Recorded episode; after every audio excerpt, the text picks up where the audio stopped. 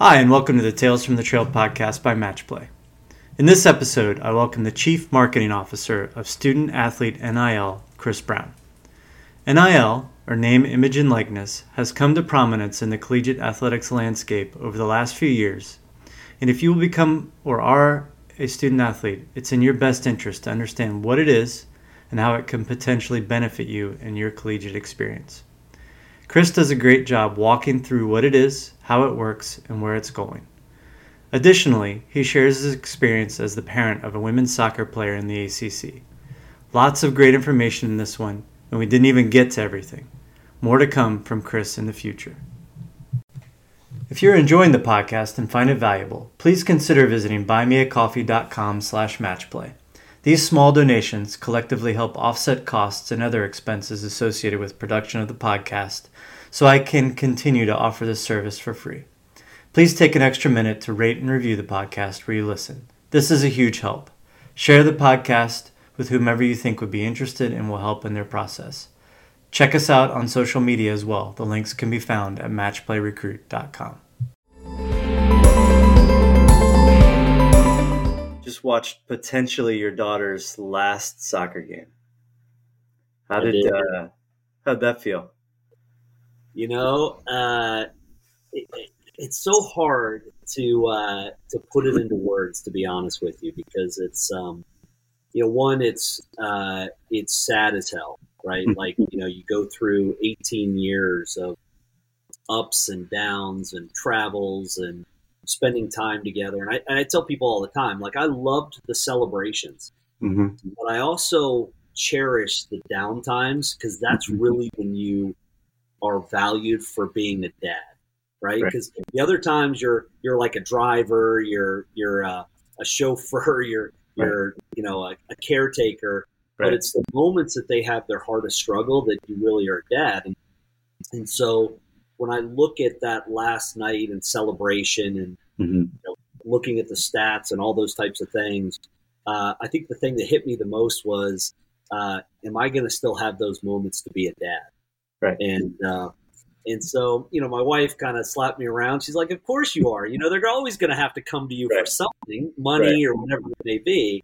But right. um, yeah, it was crazy, Scott. It's um, it's hard, and I joke with her all the time. I'm like, look, you got a COVID year. Like we could take this. We could do it one more time. Right. But uh, you know, she's fortunately knock on wood. You know, she had a great career, was injury free for the most part, and uh, mm-hmm. and so and I think she's just ready to to be yeah. done.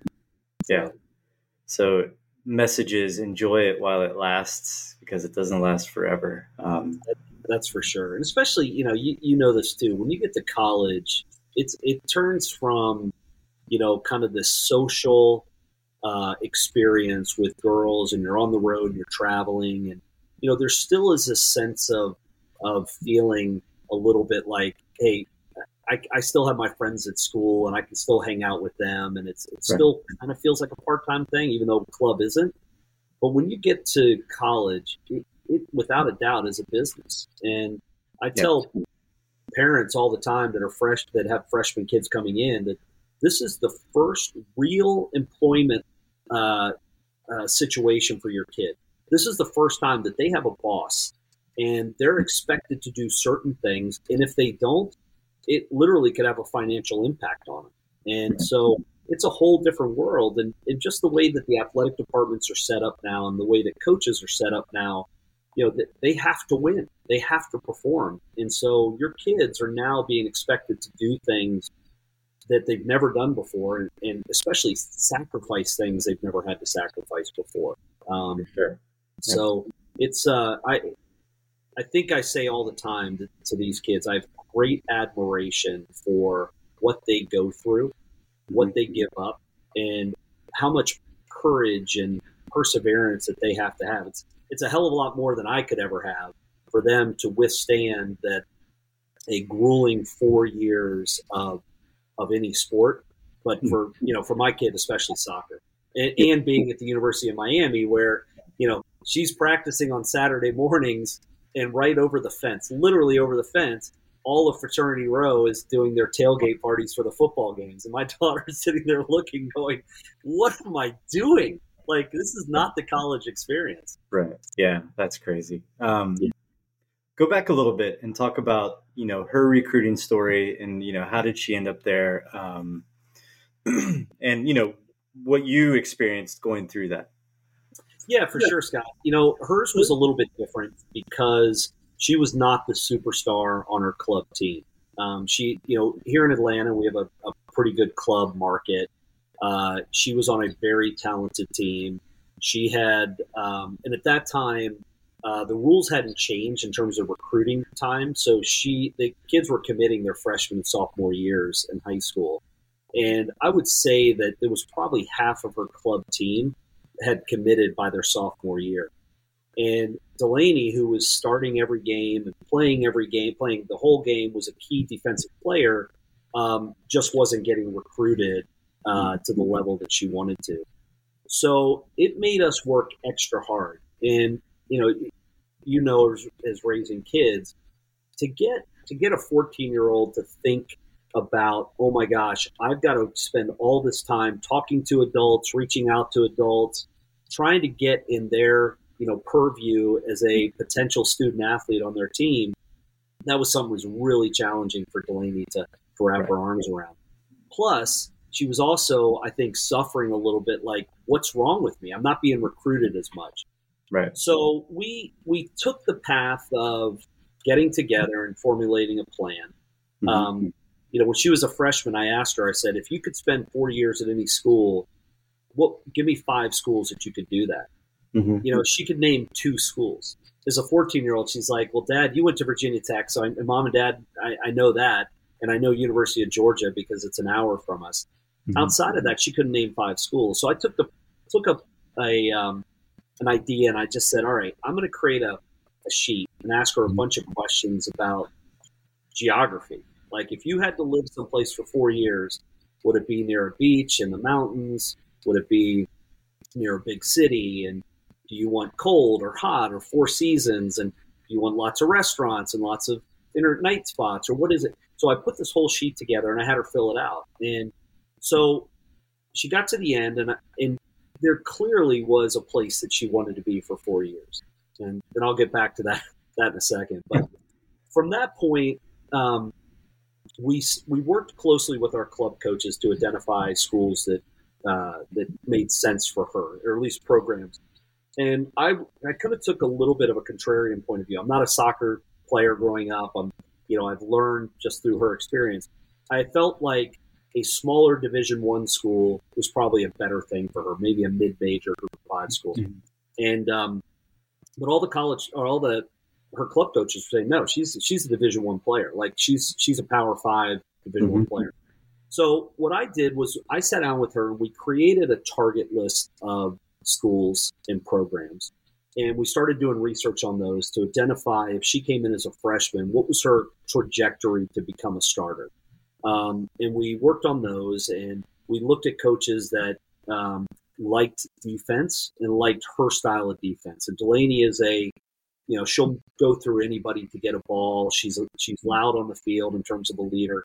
So we kind of identified about 25 programs, and then I sat down and I created email scripts. I created uh, call scripts. I created questions to ask if you got the coach on the phone. I you know if you had a voicemail, there was a script there. And then I worked with her on capturing video, and we got into a cadence after every one of her club weekends. We would send out emails that included links that we could track to her video highlights. Mm-hmm. And we went through that process, and it opened up the door to, uh, I think, probably numbers escape me, probably around 10 schools that said, okay, you're on our list. And yeah.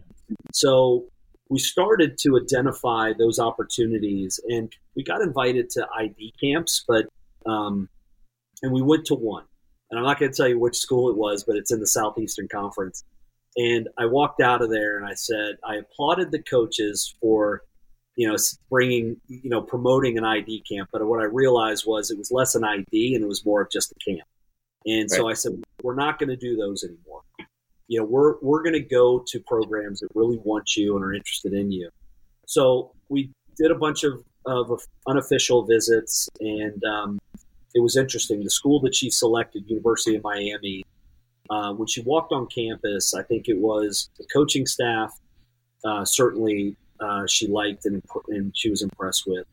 They were in a rebuild program, so she liked the opportunity that she would have as part of a rebuild. First recruiting class felt like you know she'd be a, a key contributor to the program, to the to the culture, and then going back to that list that she developed, Scott, uh, everything that Miami had was exactly what she said. I want to yeah. live near the beach. I want to live near a big city. I want to, you know, 80 degree weather all year round. Mm-hmm. And so, um, all in all, I think the process was hard. Um, but had we not gone through the process of working together, coming up with scripts and targeting, really working it, um, she would not be where she has been for the last four right. years for sure. Um, right. And I, I spent a lot of time with young parents who are club parents, and I've created a pretty extensive binder, and I share it with them all the time. And I and they're kind of shocked. They're kind of thinking, "Whoa, wait a second! We're going to all these showcases. There's coaches everywhere. They're going to see my daughter." And the reality is, when coaches go into these showcases, they know who they're going to see, or they're going to look at a specific position they're trying to fill. And right. so, for somebody just to pop on the radar, it happens, but it's uh, it's not it's not an everyday thing. You have to work. You have to work.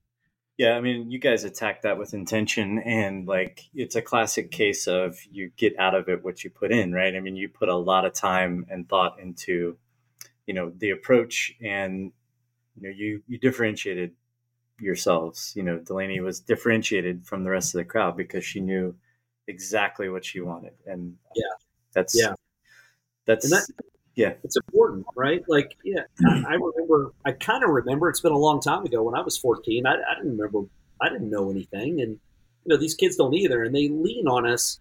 I think oftentimes we as parents uh, are somewhat delusional about the um, maybe the skill level or maybe the maturity level of our kids yeah, we, we call it delusional parent syndrome. And wait a second, your your kid has their shoes on the wrong feet, and you think they're going to be the next Messi? It's it ain't right. Right. Um, yeah. But uh, you know, I think sometimes we ourselves have to take a, uh, a different approach, and mm-hmm. um, we have to understand our kids have very little context in terms of what we have. And so we have to we have to guide them through this process if we want to get them to the place they want to get to. Right. I, I, as I mentioned, I spent a lot of time with our incoming parent, uh, the parents of our incoming freshmen at the University of Miami mm-hmm. each year. Do a webinar for for them at the beginning of the year, and the one thing I tell them is that when you come into this environment, you got to realize that your kid, who was number one on their club team, is now amongst 27 other number one players on their yeah. club team. Yeah. And you also have sophomores and juniors and seniors that are playing at a whole different level. And so when you come in as parents, you really got to prepare your kids to expect nothing. Expect no playing time. Expect that maybe you get a minute one game and the next game you're not going to get anything. And I mm-hmm. think where problems arise, especially for freshmen parents and, and especially their kids, is their kids are trying to please their parents they're trying to please the coaches. The parents, you know, are putting pressure on them for no other reason that, hey, we're going to come see you play this weekend. And they're like, well, right. I'm not playing. And so that puts pressure on the kid. And then yeah. kids trying to get feedback from the coach. But, you know, when you start your season on August 1st and your first game is the 9th, the coach has very little time other than game plan and get ready for the, you know, first game and the next game. And so, you know, with Delaney, I, we went through an extensive amount of training the summer before her freshman year, and it was a COVID year, so it was a little brutal. But the one thing I told her all the time is I said, look, for the first 10 games, you know, you're not going to see the field. You just know that right now, so you got to just work your tail off in practice. The next 10 games or next five games, try to get 15 minutes a game. And if you get 15 minutes a game, celebrate the heck out of that. Mm-hmm. And then after that, let's see where it goes she was fortunate because she went in and you know because of injuries and some other things, she came in as a starter. She played 90 minutes, and at the end of that first game, I, I remember her calling me and going, "Dad, now what? Like, should I not think that I'm going to play the next game?" And I was kind of like, "I think you may play the next game." Right. Like you might be okay. so yeah, I mean, she kind of blew your theory there, but that was kind of definitely the exception to the rule. I, I would I would agree with you. Um, yeah, for sure. Yeah. So you know, maybe talk about the the experience, you know, going on or ongoing and and through the next few years, and you know how she grew as an athlete and as a person, and you know what your observations were. Yeah. Um, and yeah, from just yeah, go for, for sure. Yeah, yeah, you know, drop off your your, your little kid, and, and in our case, you know, put her on a plane and fly her down to me, and you're like, oh my god, what did I just do? Yeah. Yeah. we've all been to Miami. We know that what Miami's all about. I'm thinking, oh boy. Um, you know, I think uh, her coach, and I think uh, the program, and I think soccer uh, pretty consistently mm-hmm. because despite the challenges of soccer, it has given her an amazing opportunity to be at a great school, to meet great people, and be in a program that's that's pretty rigorous, um, and uh, and it keeps them disciplined and keeps them grounded. Mm-hmm. Uh, so Delaney's my middle child. She's somewhat of a typical middle child, but at the same time, she's also been a kid that always hid behind my leg. Mm-hmm. And she was shy and and so coming into the program she came in and she was a yes ma'am uh, yes sir type of kid whatever you need me to do i'm doing she always showed up on time you know mm-hmm. she was always the last to leave she did everything that i never expected her to do good um, center back that's a good yeah. mindset of a center back yeah there you go exactly yeah. um, so that that i thought was really interesting um, because you know you get worried that if you throw a kid out on their own, they're not going to survive. And the reality is they will survive. They may not do it the way that we think they should do it, but they will survive. And she right. did. The other thing that she did really, really well throughout this was that she was open to learning.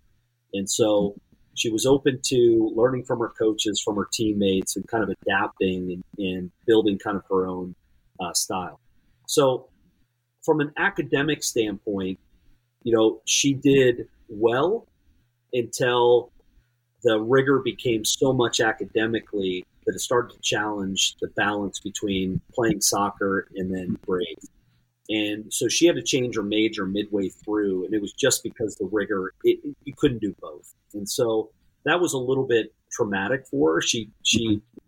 was struggling with, hey, this is my future versus I have this commitment. And at the end of the day, I said, look, you you, this isn't going to distract you from your future, but you did make a commitment, so you have to honor that. So now, at the end of the day, here's how I'll sum everything up. Her last game, I had players coming up to me and telling me uh, how much they appreciate and admire her leadership and her mm-hmm. caring and her being there for for them. And that individual stories came to me. And as a dad, is it well, as a as a fan, I was like, man, that's a great leader. That's the type of player that I want on. And as a dad and as a parent, I was like, wow, you know what? This is what it was all about. Because those types of things she learned along the way, and um, and so that's uh, it's cool. That I, I joke with people because I I say that soccer gave my kid the gift of courage, the gift of discipline, the gift of determination. What I've realized is soccer didn't give that to him right? They they have that inside of them. What it's right. done is it's given the opportunity for them to utilize those and then gain confidence and belief in them. And uh, because of that, you know, as a non-soccer player, I have such a love for the game. Um, in every game, it's every sport. As long as kids embrace the ride, right? And parents do too. Yeah, I mean that's really the best possible outcome is to get that feedback about your child. Oh. Um, yeah, I mean I had a similar experience. So it's uh, it, it it, it makes you feel good, you know, for them. It, it does, and, and, proud. So um, yeah, yeah. It, especially Scott, because like I see her in other lights too, and I'm like, that's not my kid. She's she yeah. can be a total pain in the butt, and I'm like, that's not my kid. Or when right. she calls home and she wants money, and I'm like, wait a second, what are you talking about? You need money? We just gave you money. You know? right Well, I guess Yeah. in, in Miami, drinks do cost eighteen bucks a piece. It's, it's Yeah. Yeah, I can't imagine going to school there. I would, I wouldn't survive. Um, Me neither. you and I have known each other a long time. We both know that it would have been a problem. Um, Uh, I'm with you. yeah. So, uh, I mean, this is kind of bonus content. Um, the reason why we wanted to, to connect was to talk about what the project you're working on now um, and as it relates to college sports. Um, and so, tell me the name of the company and, you know, well, actually, so what we're going to talk about is NIL. So Yeah, I, I want to, I want like a good definition from you. You work in the space and that, you know, just help me and, you know, i.e. the audience, uh, understand what NIL is and how it came to be and, you know, like a quick primer on, you know, that world, so to speak. Yeah, for sure, for sure. So you know, I think it, I think it's uh it's interesting um, how I got into it. Yeah, I've been in sports and entertainment my entire career, um, but I would probably have not have ventured into NIL had it not been for my kid. You know, being in the mix, being in college sports, being at a very expensive school, and looking at other opportunities to bridge the gap between scholarship money and cost of attendance, right? And so NIL was a logical place to go. And um, but I also saw a problem.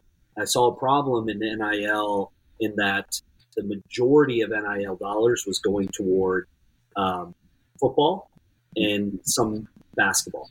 Um, and the majority of non, uh, almost all non-revenue sports were not. None of the athletes were able to get NIL dollars. Uh, they didn't understand it. They didn't understand what they could do or couldn't do. Um, and so uh, that made me really interested in it and made me passionate about is, hey, how can I make every college soccer player at the University of Miami, some way, shape, or form, understand NIL and be able to participate in it, either by getting paid to do something or to be able to create an opportunity for them to do something they normally wouldn't be able to do, um, Right. whether it be get a job or you know meet somebody that's influential, whatever whatever it may be. So you know, the, the, so that kind of dove me into the world of NIL, and then I became a partner in a in a company called Student Athlete NIL, which is the largest owner and operator of collectives in in the U.S.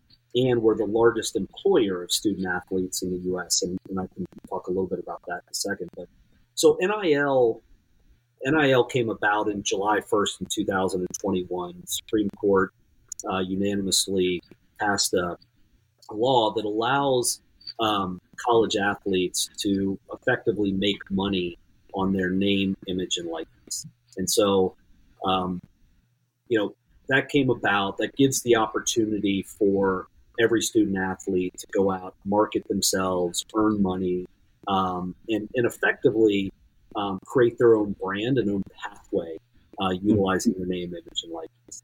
Now, that that's kind of the definition, and it's it's somewhat independent of everything else. But when NIL was launched, all of a sudden you had the transfer portal in college sports, right? So now you have college sports, you have athletes that go, well, wait a second, you know, this team that I'm playing with right now, I, I can't really build my name, image, and likeness, but this team over here is saying, hey, you come over here, you know, we can help you to do that. And we, we know people that will pay for the use of your name, image, and likeness. So all of a sudden, all these athletes started jumping into the transfer portal, going other places, and in many cases, making money. In some cases, not at all. But um, and then with that, you also had conference realignment going on and all these types of things. And so NIL's And COVID. and which, uh, COVID. Yeah. Oh, which yeah. drove a lot of it. Yeah. So it's like Yeah. the perfect storm. it's a perfect storm and and, and in many respects nil has gotten out of control and and it's gotten out of control because it's explicitly says that athletes are not supposed to be paid for performance in other words hey you come out and you make a great catch a donor cannot just give a kid money for for a great catch what they can do is they can say hey jimmy you you you had a great game this weekend we want you to come out to our business and we want you to do a meet and greet and we're going to pay you, and we're going to promote that. We're going to pay you for that meet and greet. And you know, there's implied rates on what uh, a student athlete should be paid for that. Um, in some cases, it's you know a star quarterback who's going to be a top ten draft pick. His rates might be significantly higher than say right. my kid who you know is a is a soccer player. Mm-hmm. But you know when when NIL happened, the NI or the NCAA uh, kind of disappeared, and and that was problematic because they were not well prepared to handle and work with the with the institutions to be able to put process in place to manage um, the amount of money that was going to be flowing through the colleges, or sorry, really the, what's called the collective to the mm-hmm. student athletes. Right. And because of that, it's created um, a really slippery slope where you know you've got um, individual states creating mm-hmm. NIL laws, you've got institutions creating their own rules around NIL, and you've now got the federal government looking at hey, what laws can we put in place to try to clean this up? And mm-hmm. I, I'm I'm never I, I'm a I'm not I don't want to share my politi- political views, but I, I never want government involved in, in private business. Mm-hmm. But in this case, I think that might be the only solution. And right. you know, the NCAA needs some help right now, some backing to to make mm-hmm. sure that there's a standard set of rules that everybody's got to live up to. And right. um, and so, you know, NIL for uh, sports, I think, is a good thing.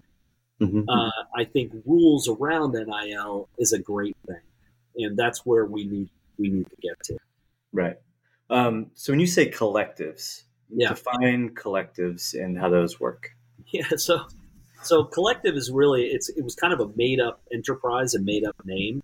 Mm-hmm. What what what when this all happened, the first thing that that really took place was donors got together and they said they pulled their money and they said we're going to get this into the football players and we're going to make it known for every recruit that if you come here you're going to make money here and we're going to we're going to pay you this maximum that we can.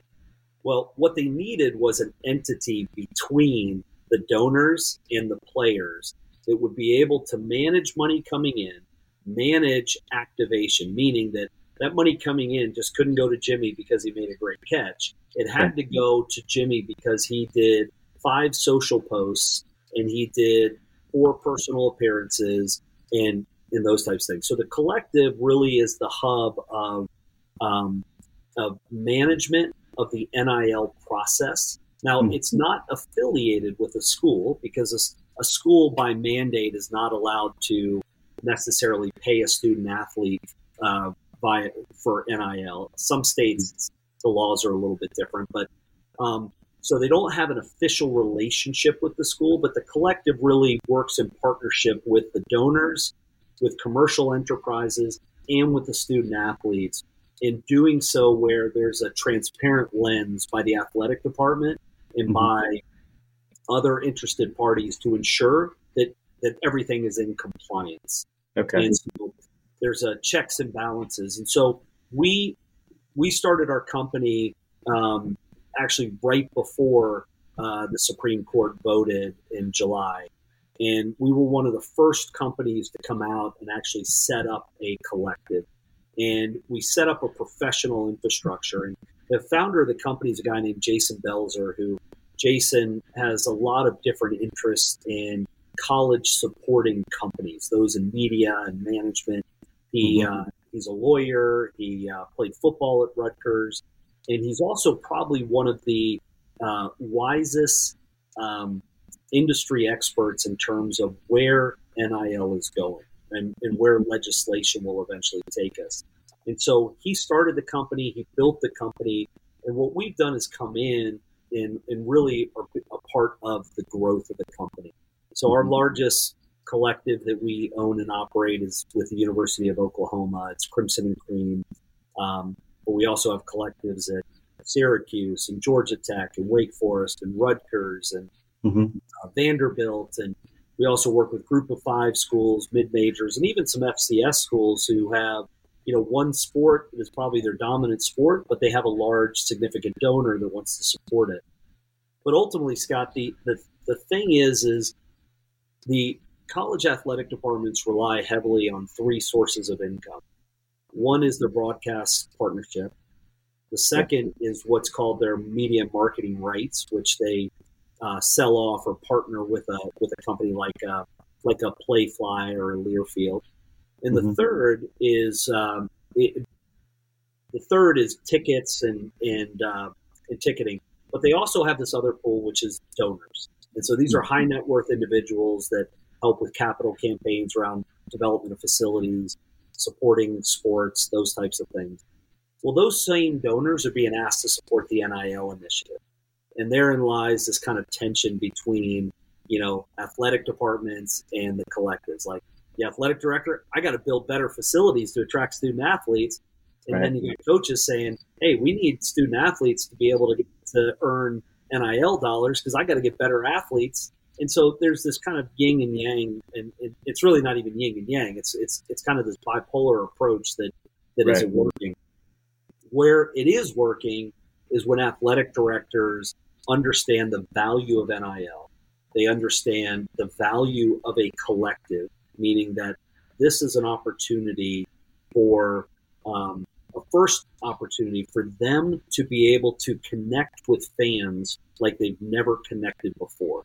Meaning, when they deal with broadcasters and their media marketing rights and ticketing partners, those are all partners that have the relationship with the fans. The athletic department doesn't. But what right. we know is is that at some of our schools where the athletic department, athletic director and department really buys into the whole collective model, they're seeing it as an extension of their department in such a way that they can develop a first person relationship with the fans and start to create programming, sports, content that then satisfies the needs of the fans and gives them an experience like they've never had before. Right. So then it kind of changes the competitive landscape, right? I mean, it's, you know, it's who can raise more dollars, right? I mean, fortunately, that's, yeah. Uh, yeah. That's, yeah. You know, where the NCAA was formed over 120 years ago by Teddy Roosevelt, right? And he, he in, in its he, he was president at the time, and so he formed a government organization called amateurism. And if you look at NCAA and college sports for the last 120 years, it's probably been as highly regulated as the banking industry or the energy industry in this country. Mm-hmm. Um, so much so that every NCAA school has a compliance officer in their school, making sure that you know that people aren't deviating from the guardrails. NIL came in and it blew out the guardrails, and it it so much so that the NCAA almost disappeared. Right? They just went in and, and said, "Well, I guess things are going to happen," and the athletic yeah. directors largely weren't prepared. Um, coaches saw it as an opportunity for better recruiting, as long as you had strong donors to come in. Mm-hmm. The game's changing now. The regulation is starting to, to come in. There's all sorts of theories about do every student athlete now become a, an employee of the school, which you know I, I can't see that happening for a number of different reasons, but uh, the least of which is how do you pay a star quarterback a million and you only play pay a soccer player a hundred thousand? Like it, it, Title IX issues creep in, so I think that's going to be a, a hard one. I do think that we're going to see some pretty significant changes around college football, um, and I think that's inevitable. Um, mm-hmm. But you know, to even things out, there needs to be an agreement amongst all institutions at levels that say, okay, we can do NIL. We can't. I mean that that is going to happen because that's a law. But from a performance standpoint and playing on an even playing field, we need to come up with salary cap or we need to come up with something that's going to create parity. Otherwise, you know, look look at the top twenty, um, top twenty-five college football poll this week. I think fifteen of those schools are in the Big Twelve, SEC, or the teams that are going to be in those conferences next year, right? So you're starting to see this this unequal distribution, which is not what college football fans or, or sports fans want. Right. Exactly. So, um, so what about school sports that aren't football and yeah. basketball. Um, the sports that our kids play. Um, you know how how do they benefit from NIL? Where is what's the trend um, with NIL for non-revenue sports? Yeah, Scott. So that's that's it's a great question, and it's a it's a significant challenge right now. Um, you know, the the I think the mindset of donors, the mindset of the athletic department, the mindset of the school is the more you know, the greater success of our football program, the greater success of our entire sports program. The more mm-hmm. revenue that comes in, the more that we can do in terms of facilities and and supporting the other college sports.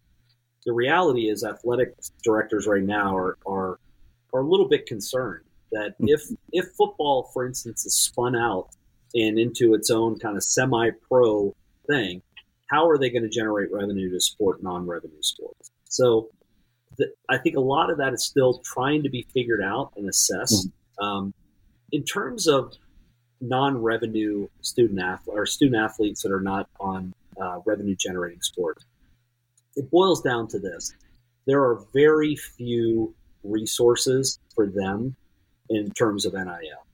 You mm-hmm. have you have an educational component, which is pretty strong, and there's a number of companies that out there that work with uh, athletic departments on educating student athletes on NIL, what it is, how they can benefit from it, what they need to do. You have a number of companies that have marketplaces, and this is where a student athlete can enroll in the marketplace.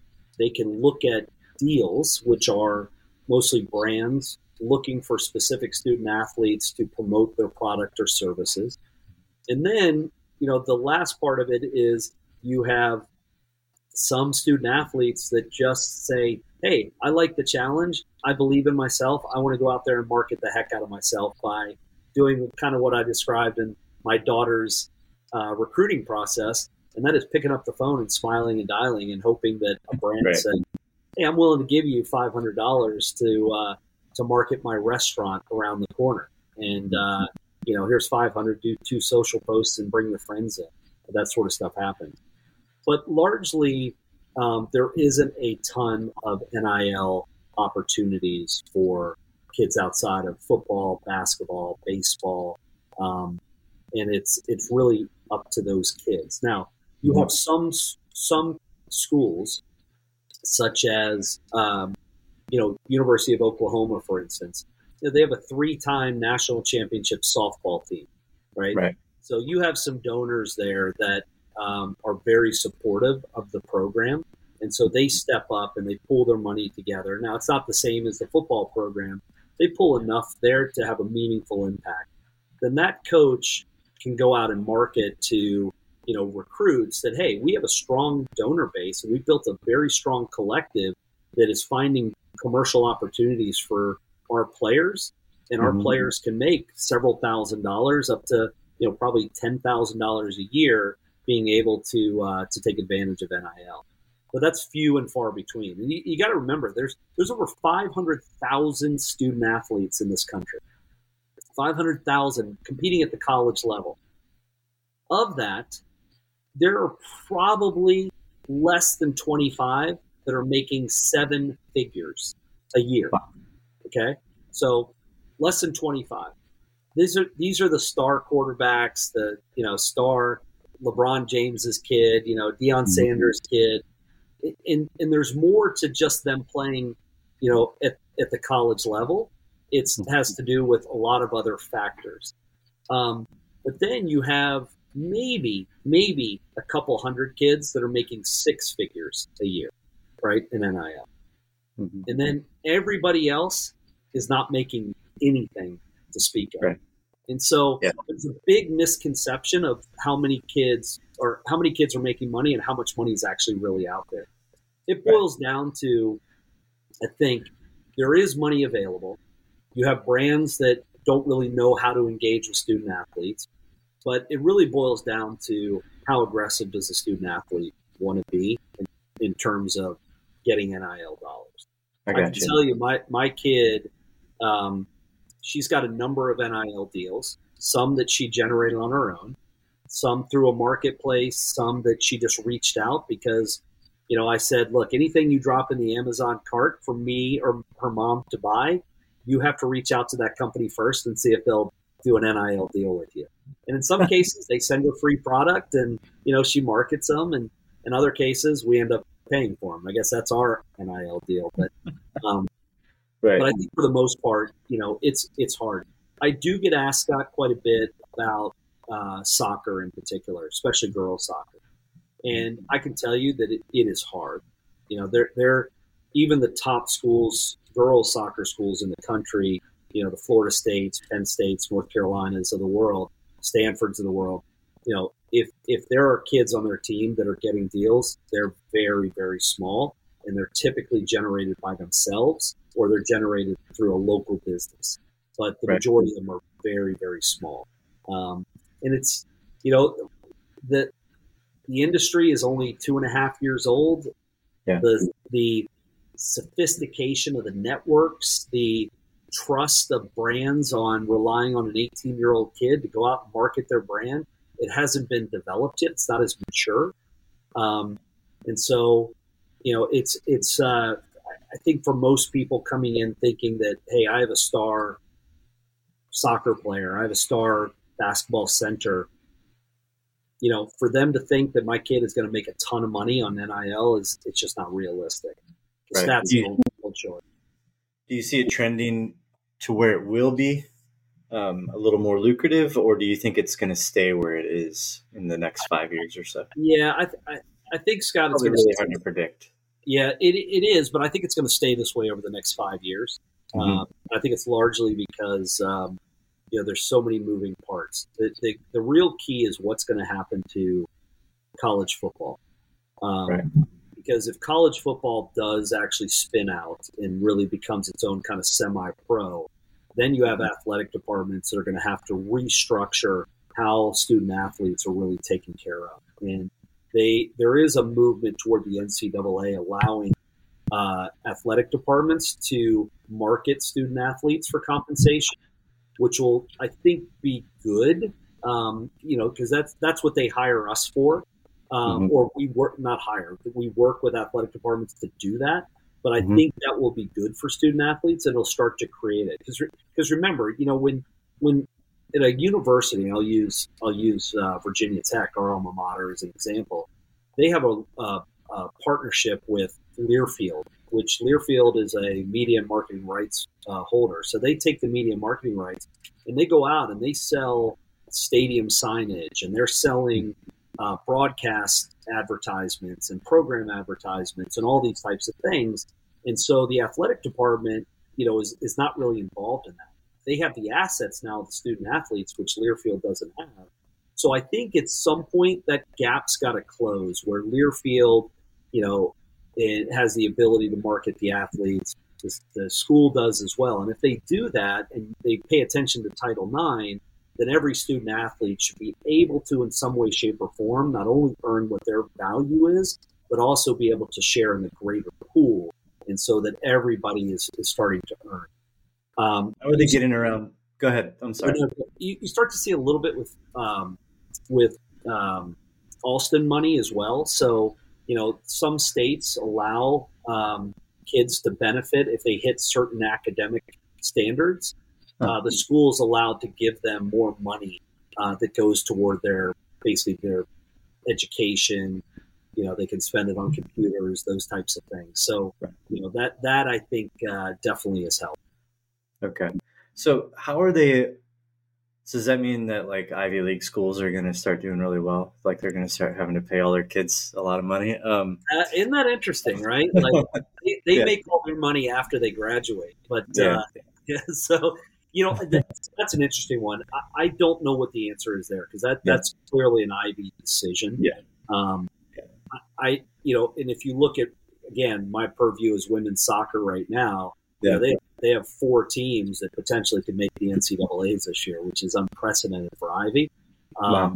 But you know, they, they're they're building talent and they're figuring it out. But I, I do I do believe at some point that Ivy's got to look at. Hey, how do we how do we create opportunities to recruit great students or straight athletes who are also great students? Yeah. Um, I wanted to go back and talk real quick about um, uh, Title IX. How are they avoiding Title IX right now if pretty much all they're paying are football players? You know, so they, is that yeah. not a regulation at this point? So it, it is. It's a strong consideration, and it's probably the largest hindrance for them making every student athlete an employee of the institution.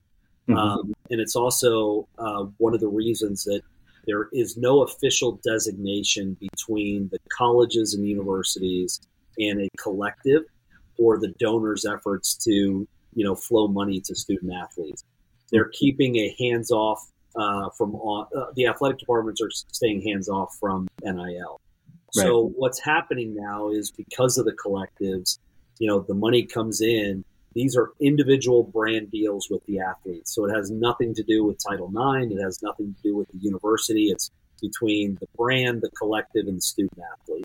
Um, and so that's one way around it. Now, I say that there are probably 80 plus lawsuits or investigations going on right now across the country. Um, yeah. Some that are a little more public, some that are you know just beginning, but they're all kind of going after the NCAA's uh, kind of role, uh, the collective's role, the university's role in the kind of this transfer of money.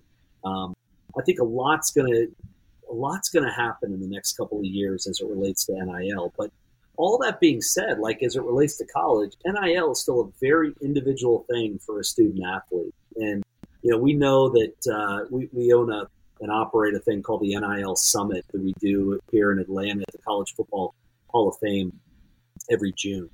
We have about 600 student athletes come in. We have a bunch of administrators come in and a, a lot of media and brands.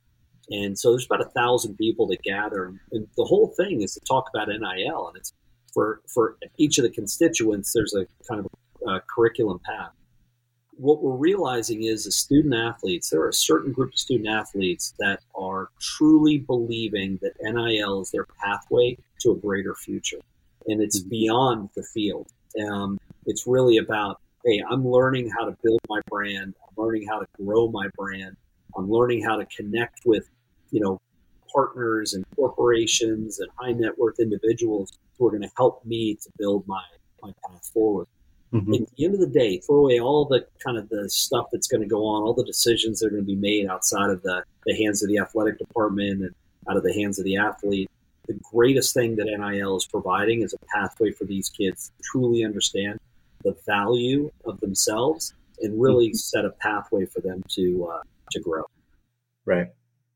Very cool. Um, I know you got to roll, so um, we uh, maybe we'll just kind of put a pin in it and uh, come back to it. Um, there's yeah. plenty more to talk talk about here. So um, for sure, is, right? Like you, you have a lot of traditional purists of sports uh, who really valued the idea that college athletes weren't getting paid. Um, so just as we start to address that and people start getting used to it and understanding NIL's role in college sports, then it starts to happen at the high school level. And again, you know, just the separation between NIL is really an individual law that allows you as an individual to monetize um, your name, image, and likeness. And then all the kind of federations that regulate sport have had to fall in line to allow a student athlete, regardless of age, regardless of school level, to be able to monetize their name, image, and likeness. So then what ends up happening is you got high school athletes and you got high school athletes who are now saying, look, I've got, you know, 500,000 Instagram followers and I've got a million followers on TikTok. I should be able to do the same. So what's happened is states have regulated and put laws in place that allow uh, high school athletes to also take advantage of NIL. And that's happened in about, I think, last it's probably 20 to 21 states somewhere around there. Georgia they just passed the law as well um, in the last couple of weeks. Virginia has passed the law. And and now you have high school athletes that um, can can take advantage of it. The reality is most high school athletes in terms of their marketability and market value there really isn't any. You know these are 16 17 year old kids. Now if you're a star quarterback, a star basketball player, star star baseball player, you may have a greater advantage because while I don't have proof that this is uh, happening, but you may have collectives or you may have businesses that are owned by alumni of schools that will go to that high school athlete and do an NIL deal with them in hopes that it may positively influence them to go to a specific school. And that's the dirty side of NIL, but in reality that's that's probably where where the majority of opportunities or, or maybe the majority of money at the high school level is going. The second part of that is you do have some national brands, and, and I, I can't talk about one specifically, but I do know that part of their strategy is to enter into agreements with high school athletes, not to market them, but to pay them money to help support their training costs, all that sort of stuff, get some marketing out of it, but very subtle, but in hopes that if they continue their career trajectory and turn pro at some level, that they'll have a relationship with that specific brand. That I yeah. do know is going on with national brands, and it's it's not a. I think it's kind of a interesting strategy, and I think they uh, write it off as, "Hey, we're doing the right thing by not over promoting a 16 or 17 year old kid." Um, right. At the same time, you also have parents that are certainly taking advantage of of NIL at the high school level, and, and these are, you know, this isn't happening everywhere, so I don't want to, you know, crap on parents per se, but there are parents that see that their kid is uh, successful at the high school level, has has an opportunity to play at the highest level in college, and they themselves are marketing their kids for NIL deals. Mm-hmm. But Scott, in reality, you know, it's again the dirty side of NIL, and it's really become a recruiting tool rather than a true marketing platform. Right, right. Yeah, it's interesting, like thinking of it in terms of a long term investment that you know certain brands would make. Um, it's a huge risk, but I guess you know they're not risking a whole lot of money in the grand scheme of things. But um, they, they aren't, yeah, and it's, it's not a IMG, which you're probably familiar with. IMG is you know one of the mm-hmm. greatest sports management agencies in history, and you know they they would make significant investments in talent at the age of seven, eight, nine, ten years old. Typically tennis players, and they would mm-hmm. discover these kids, and they would take them under their wing, and they would fund their life, their life, or basically their travel and their housing to come and train under Nick Bollettieri. And in hopes that when they got to 18 years old that they would own their rights and they'd manage them and they'd make all their money back in career earnings. Mm-hmm. I would say that you know they uh, it probably worked out for them because of representing you know Andre Agassi and, and Pete Sampras and uh, mm-hmm. the Williams sisters at one point. And so I think that those types of things actually did work out for them. Um, right. But, um, yeah, you gotta you have to invest money into it, into it to find the diamond in the rough, right? You do. So. There's no there's no doubt about it. And you know we've talked about this is that you know it's you are rolling the dice because no one ever knows when a, an athlete is either going to peak or lose interest or get injured, and um, and so those those investments matter. I think you know in terms of NIL from the very purest level, if if people believe that a high school athlete or even a college athlete aligns they're aligned in value with a brand. They embody what the brand messaging is. Uh, if they believe in the kid and they invest money in them to market the brand on their social platforms one would argue that it's probably money well spent. There's there is a mm-hmm. lot of research out there that says that influencers uh, have heavy engagement amongst their audience.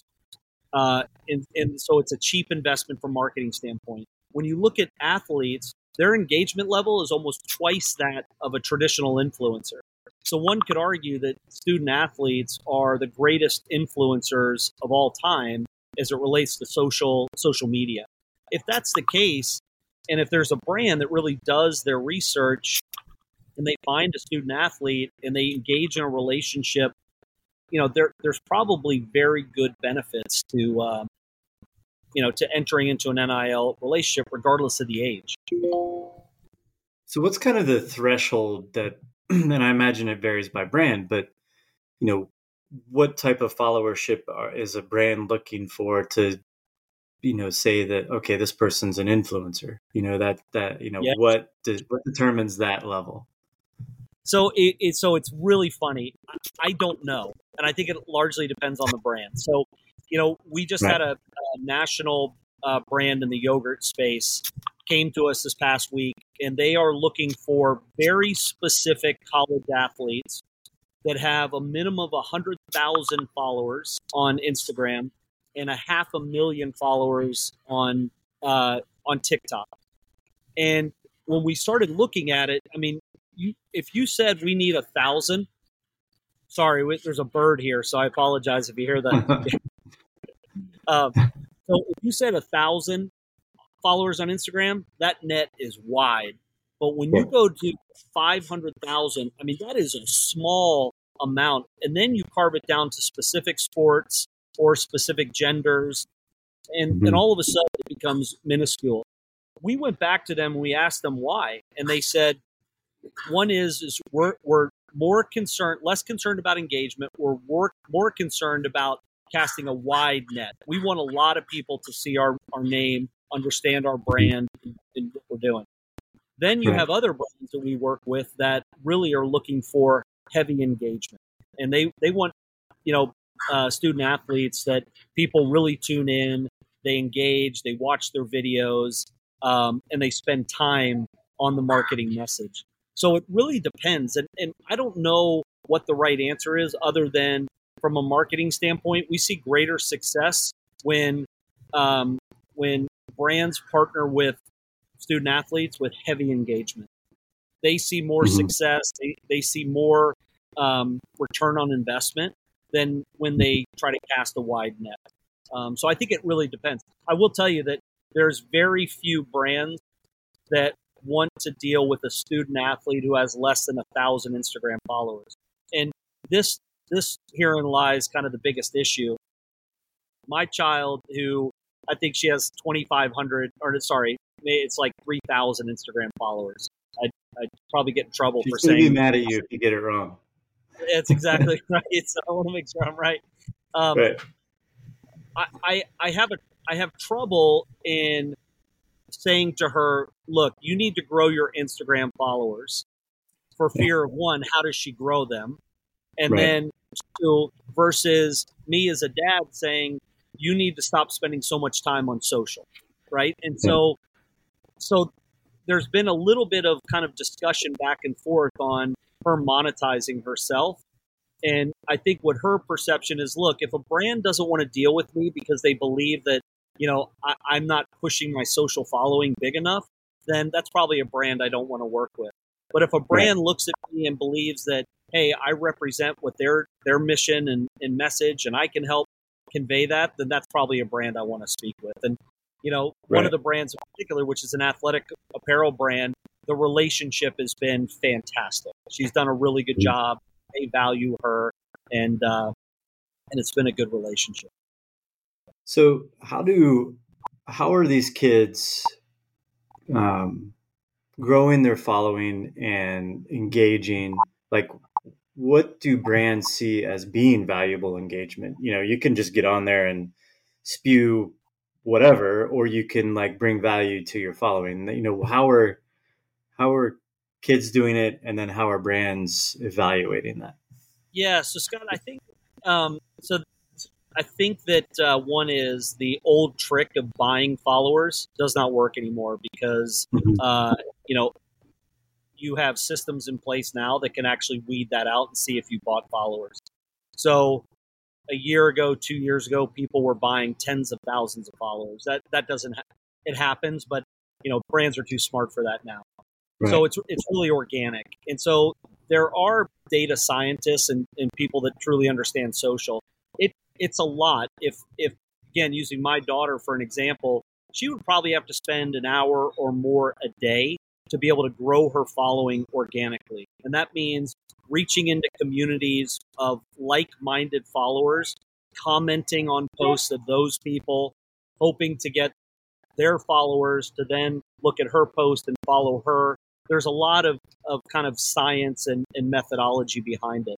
I think they're so I think it's partly that. I think they're also social by nature, right? These kids are connecting with others, friends are following friends, and so the yep. growth rate of these kids is not growing. They're not growing as fast as they used to because there's a lot more people there, but it also takes a lot more. The other yeah. side is if you're if you're a star athlete, uh, you know you're in the top five percent of your sport. Um, you're getting media exposure and people are following you, and so right. that's why there's no you know, arguing that the top quarterbacks or the top basketball players have huge followings because people just are. Or if you're a gregarious personality, you know, like you look at the LSU women's basketball team, their starting uh, lineup. You know, these these are all exceptional young ladies, very marketable. Um, and when they won, they were in the media and people started following. So they've they've got huge followings right now. Yep. Um, yep. So that's one. Now, in terms of engagement levels, I mean, so it's a great question. There's a bunch of different tools that brands use, and certainly the influencer agencies that we work with use to measure engagement. And so it's not simply just liking or hearting a post, it's really looking at the post. If it's a video, watching the video, sharing the video, commenting on the video, those types of things, or even the image as well. Um, mm-hmm. Those things are really showing engagement. And once you start to develop a kind of a pattern of high engagement, brands start looking go, okay, their content is interesting. It's not mm-hmm. provocative. Mm-hmm. It's provocative, but most of the time it's interesting and it's appealing to an audience. And right. you know, there's there's some college athletes that they've mastered it. They just are they're creative, they're smart, yeah. they're funny, you know, and they just know how to relate. But they spend a lot of time doing it. Yeah, yeah. I've uh, started using Instagram to promote this podcast, and um, it's it's so difficult to grow a following. And you know i'm putting clips of what i think are interesting podcasts out there. And you know it's uh some days it's crickets. So you know maybe i'm just not that interesting. Um well maybe yeah. but no. No scott I, i've learned uh, I've learned through our employee base, and we have we have a number of young people that work for us that are um, are socially native and, and, social media natives, and they understand. They understand the science. I have a mm-hmm. fond appreciation for our social media managers because mm-hmm. it does take work. And, and I'll also say, like, I, I'm I'm kind of I'm Instagram or I'm TikTok or I'm mm-hmm. YouTube, and these kids don't think individually; they think of it all as one. So what they're seeing on YouTube typically ha- is on TikTok and it's typically on Instagram. So they're capturing eyeballs on every platform except for Facebook, right? They, are too young for Facebook, but they're ca- capturing this and and they're driving people between platforms and they're building audiences that all are starting to to combine. It's it's really impressive. I, I need to uh, bring one of them on to help me out. Um, obviously. um, yeah, you mentioned. Uh, what's that? Yeah, it's hard for us old people to take advice from young people. Yeah, I would gladly take it on this one. Um, yeah. Uh, so you mentioned an influencer agency. Um, are they connecting influencers who are athletes with NIL opportunities? They are. Yeah. Mm-hmm. So so one of the first things when NIL started, one of the first things that happened were they were platforms, one called Influencer, Opendorse, um, mm-hmm. Icon Source. These are platforms that essentially match brands with influencers based on a lot of different criteria. So schools were immediately adopting those marketplaces because it was a way to quickly get your athletes in a controlled environment, meeting with brands.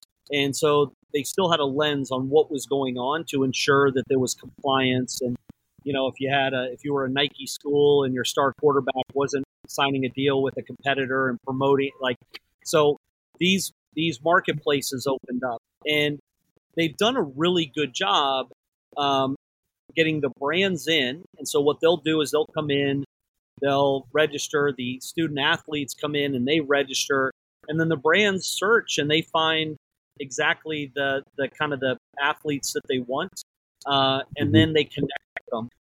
The challenge has been that student athletes are busy, and so yeah. between class, between sports, what little social life they have, that when a brand reaches out and says, "Hey, Scott, you know, I, would like to do an NIL deal with you. I'm going to pay you forty dollars a post to do ten posts for me." You know, a student athlete looks at it and goes, "Okay, that's going to be three hours of my time, four hundred bucks. Is it really worth it?"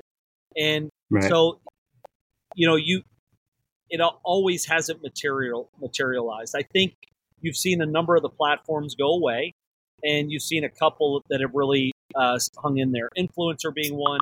Opendorse is the biggest by far, and um, mm-hmm. and it does it does a good job. Um, and so ultimately, again, it goes back to you know a brand can be out there, they can open up the door, they can look for the student athlete, but if the student athlete isn't motivated and isn't going to do the work, then it, it's it's never going to work. Right, right. Um, so if you take away you know the top percent of the big the revenue generating sports. And we I can't remember if we talked about this last time, but we'll just reiterate it nonetheless. Um, so if you take away football, you take away basketball, you take away really the TV sports, I guess, um, and you're just you know like your daughter, you know, a, soccer player, uh, my son, a soccer player, or you know, a, a women's lacrosse player, or something like that. Uh, so they can engage with these agencies and not that the other sports can't but um and that's pretty that's like right now that's the best way to maximize the opportunity of nil or are they are you finding or seeing that people who kind of strike out on their own and try to manage it themselves are, are doing better than that yeah um, so i think it's one and the same scott i think that um, hmm. the most successful outside of your top athletes, your top mm-hmm. one mm-hmm. that are getting in inbound, those that are really um, growing and building and creating NIL deals are those that are um, approaching it as a business, being aggressive, and doing all the outreach on their own, whether it's at a marketplace or it is directly to a brand. Um, mm-hmm. So there's a there's a football player at Norfolk State. Uh, he might have graduated, but he was the king of NIL. There's you can research him, and you know he was reaching out, and he had he had hundreds of brand deals, hundreds, and everybody's like, how is this guy doing it? Right? Norfolk State's a small school, and you know yeah. he, he's not a household name, but he was a hustler, and he was going in, and some of these deals might have been 250 bucks, some of them might have been 5,000, but he was going out and hustling. And when he got a deal, I mean, he he overworked it and he did more for the brand than the brand ever expected. And so word got out and he became the king of NIL. Those types of individuals I think are few and far between. He's he's just inherently he's a business guy and a hustler. You know, right, right. a lot of kids aren't like that. And so but I think to answer your point, you know, I think it's a roadmap. With with my daughter, we sat down and we created a media kit for her. Now, when I say a media kit, that's, it sounds like a lot. It was a one pager back and front. Front was who she is, what she's into, her likes and interests. Because what we know is if if a kid likes or has a passion about something, they're going to market a product that's in that category a heck of a lot better than in a category that they don't like or don't have passion for. So we created a uh, we created a profile of everything that she likes, what she's passionate about, and on the back side we created um, an overview of like schooling, her growth path, her career stats, what she was doing, and then kind of some ideas that she would like to do for the brand that she could fill in.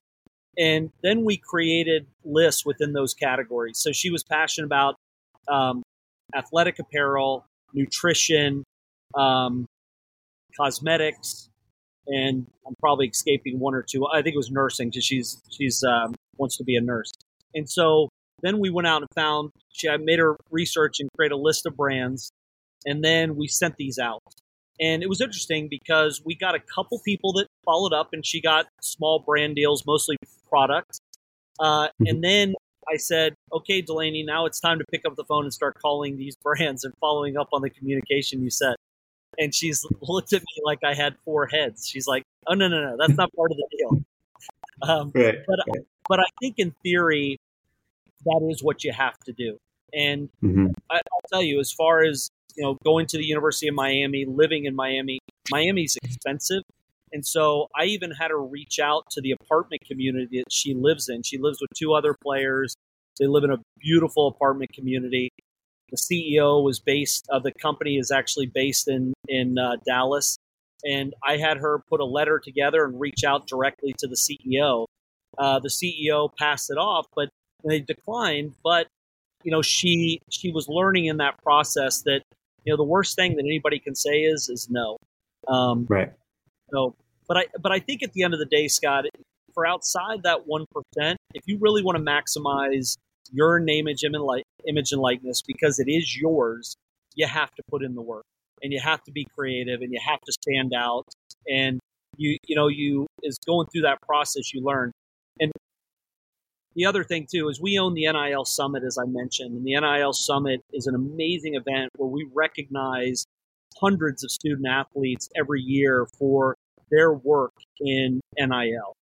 And Mhm. it's fascinating because when they get up and they talk, when they receive an award, and they get up and they talk about their vision or the effort that they put in, the vast majority of them will tell you, I worked harder on achieving NIL deals than I actually did on the field or in practice.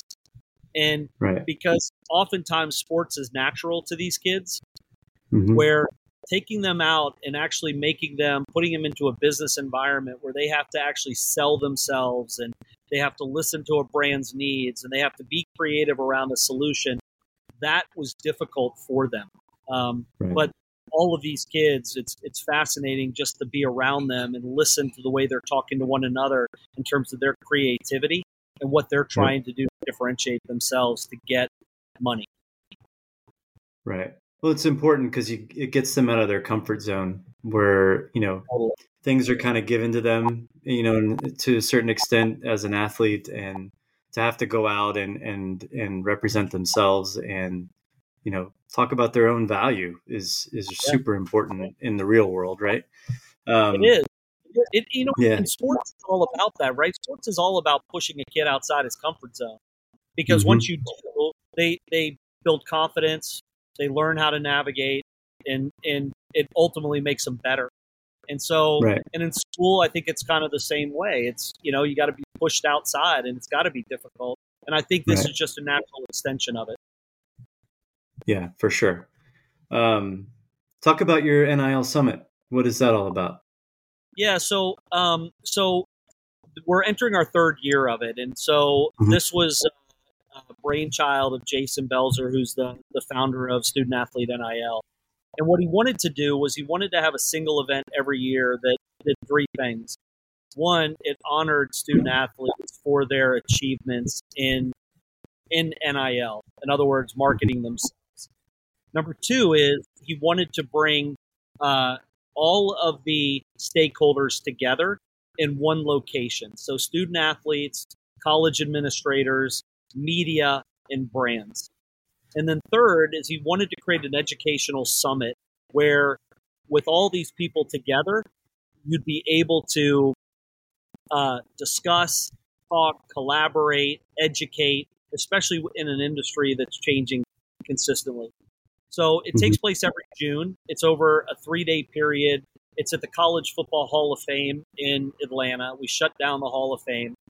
We last year we started off the night. Everybody arrived. It was a red carpet event um, where uh, the, the kids lined up. You have celebrities that come in and actually speak and give awards, and um, and then we have an awards dinner. And uh, uh, Flau'jae, who's uh, the All American, I think she was freshman of the year at LSU basketball player, who's also a uh, an aspiring rapper, actually performed at the after party, and uh, just an amazing event. And then it's filled with two more days of educational summits, and we have brands like Invesco, QQQ, Kia, Meta, Instagram, Influencer, um, who are all part of it as well. And they're part of the uh, education part of it. So Invesco QQQ did a, a whole symposium on financial management and what people should be doing and how they should be doing it. Um, mm-hmm. Instagram and Meta were doing all about social marketing and how to utilize tools that help you to grow. Uh, Intuit was all about taxes, how to manage your taxes, because there's all these kids are experiencing tax uh, consequences. And then one of the coolest things, actually, was all cool, but one of the coolest things was Lululemon did its first ever NIL uh, sponsorship at the summit, and it it hosted and had the largest NIL activation out of any brand in history.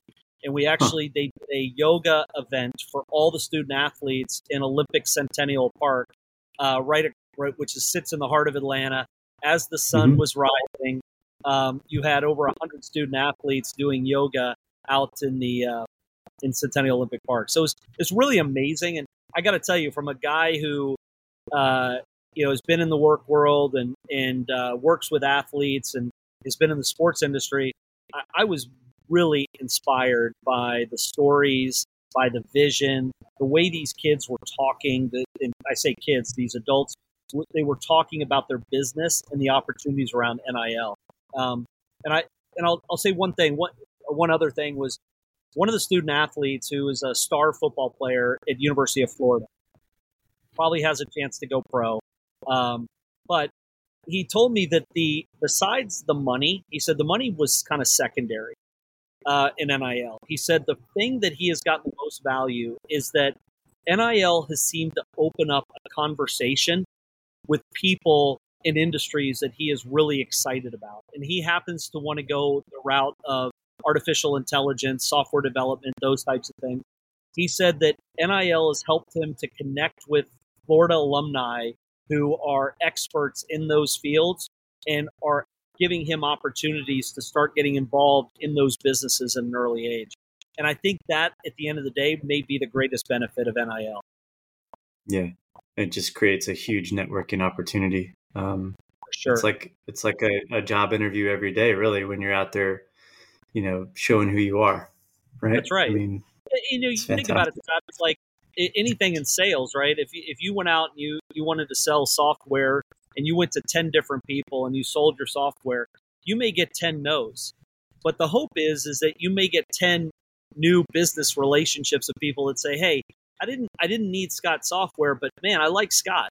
And so, and I think the same thing goes with NIL. It's pushing these kids into a into an area where they're a little bit uncomfortable, but they're meeting people that potentially could have impact on their careers, on their life um, beyond sport. Yeah. Absolutely, yeah. Um, I think this will probably help some people who are skeptical about NIL. I think uh, you know it, it really makes sense.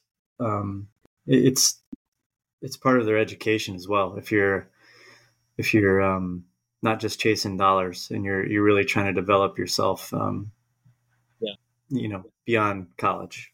Uh, so yeah, yeah. Um, that, that is the key, Scott. Is I you know I look at my own kid and you know she's she just announced the other day that she's hanging up her cleats and uh, and wrapping her career and you know which uh, we talked about was emotional. I still was holding on hope that she'd exercise her COVID year, but you know, she she said that she's gotten everything out of the sport that she ever wanted to, and she came out healthy.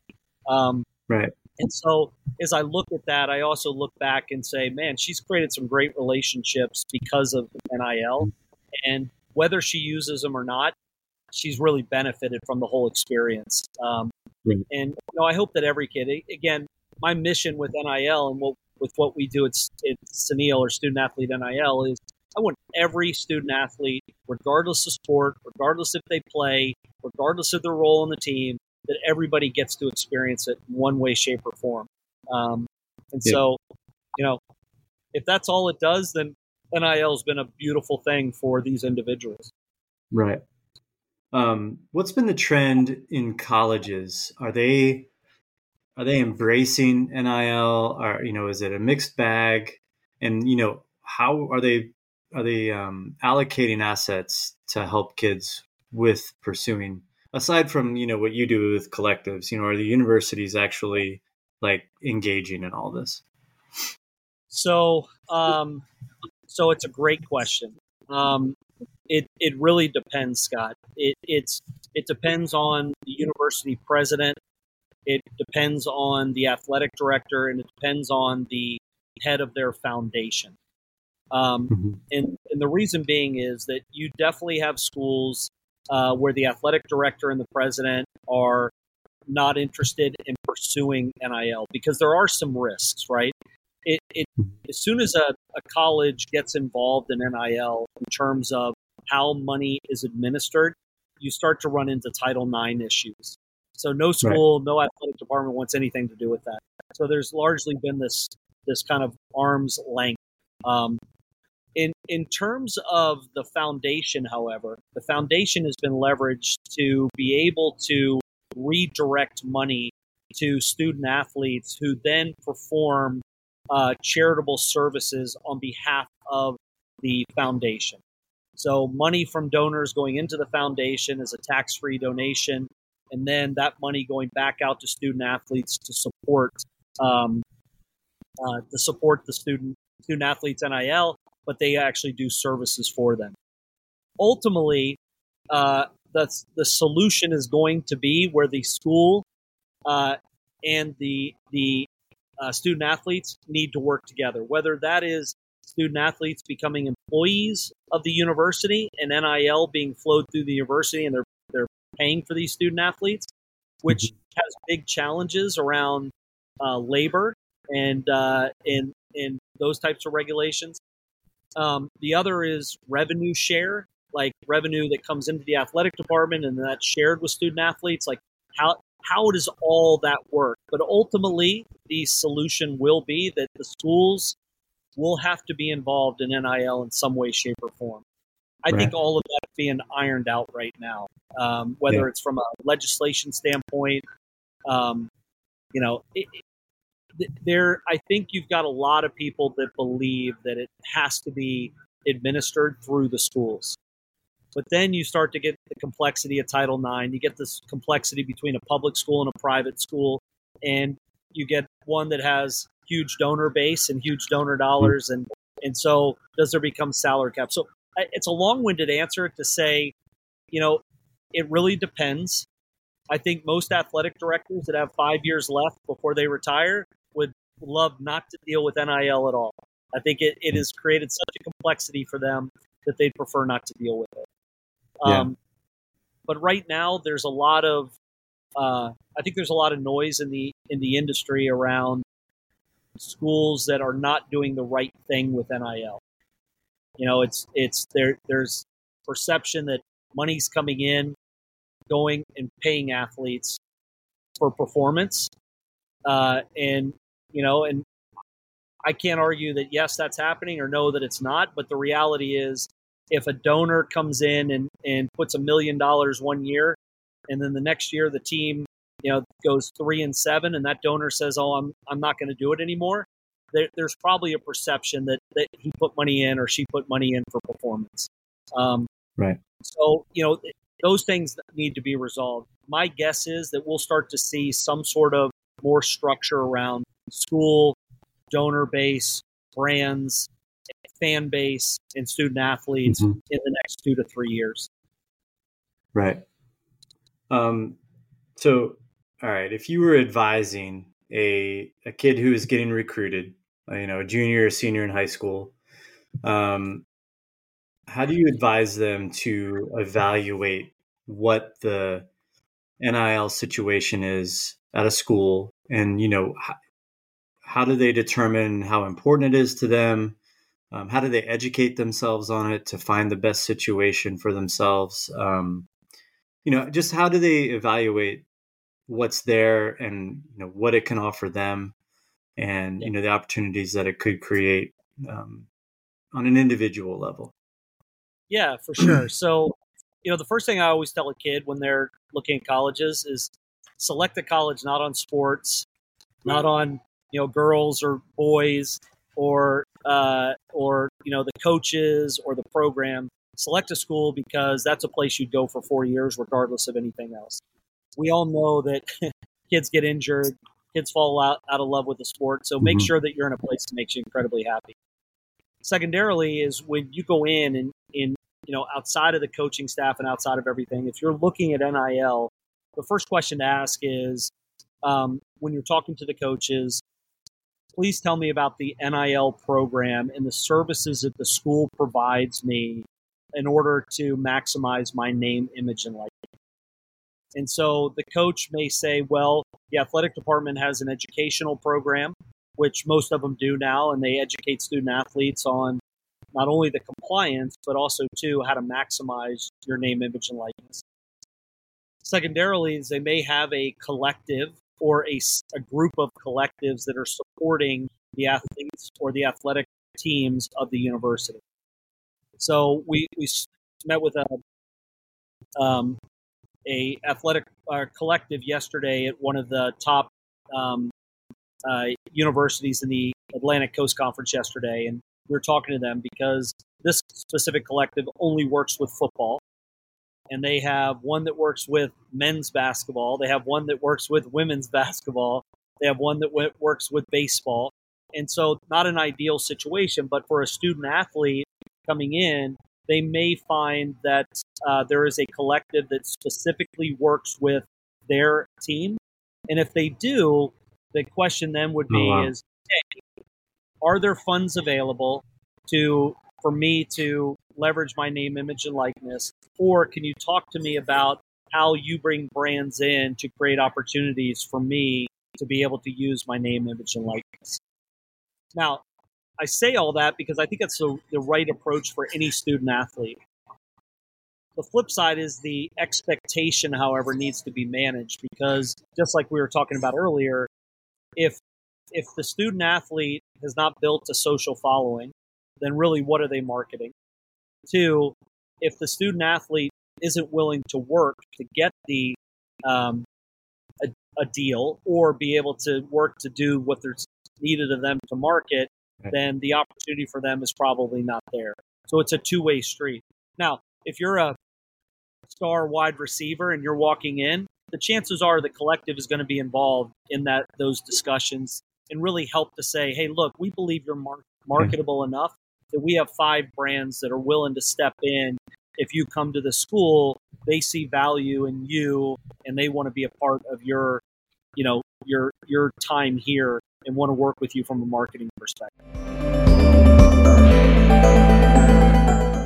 Thank you for listening to the Tales from the Trail podcast by Matchplay. If you're enjoying the podcast and find it valuable, please consider visiting buymeacoffee.com slash matchplay. These small donations collectively help offset costs and other expenses associated with production of the podcast so I can continue to offer this service for free. Please take an extra minute to rate and review the podcast where you listen. This is a huge help. Share the podcast with whomever you think would be interested and will help in their process. Check us out on matchplayrecruit.com for our social media links. See you on the trail.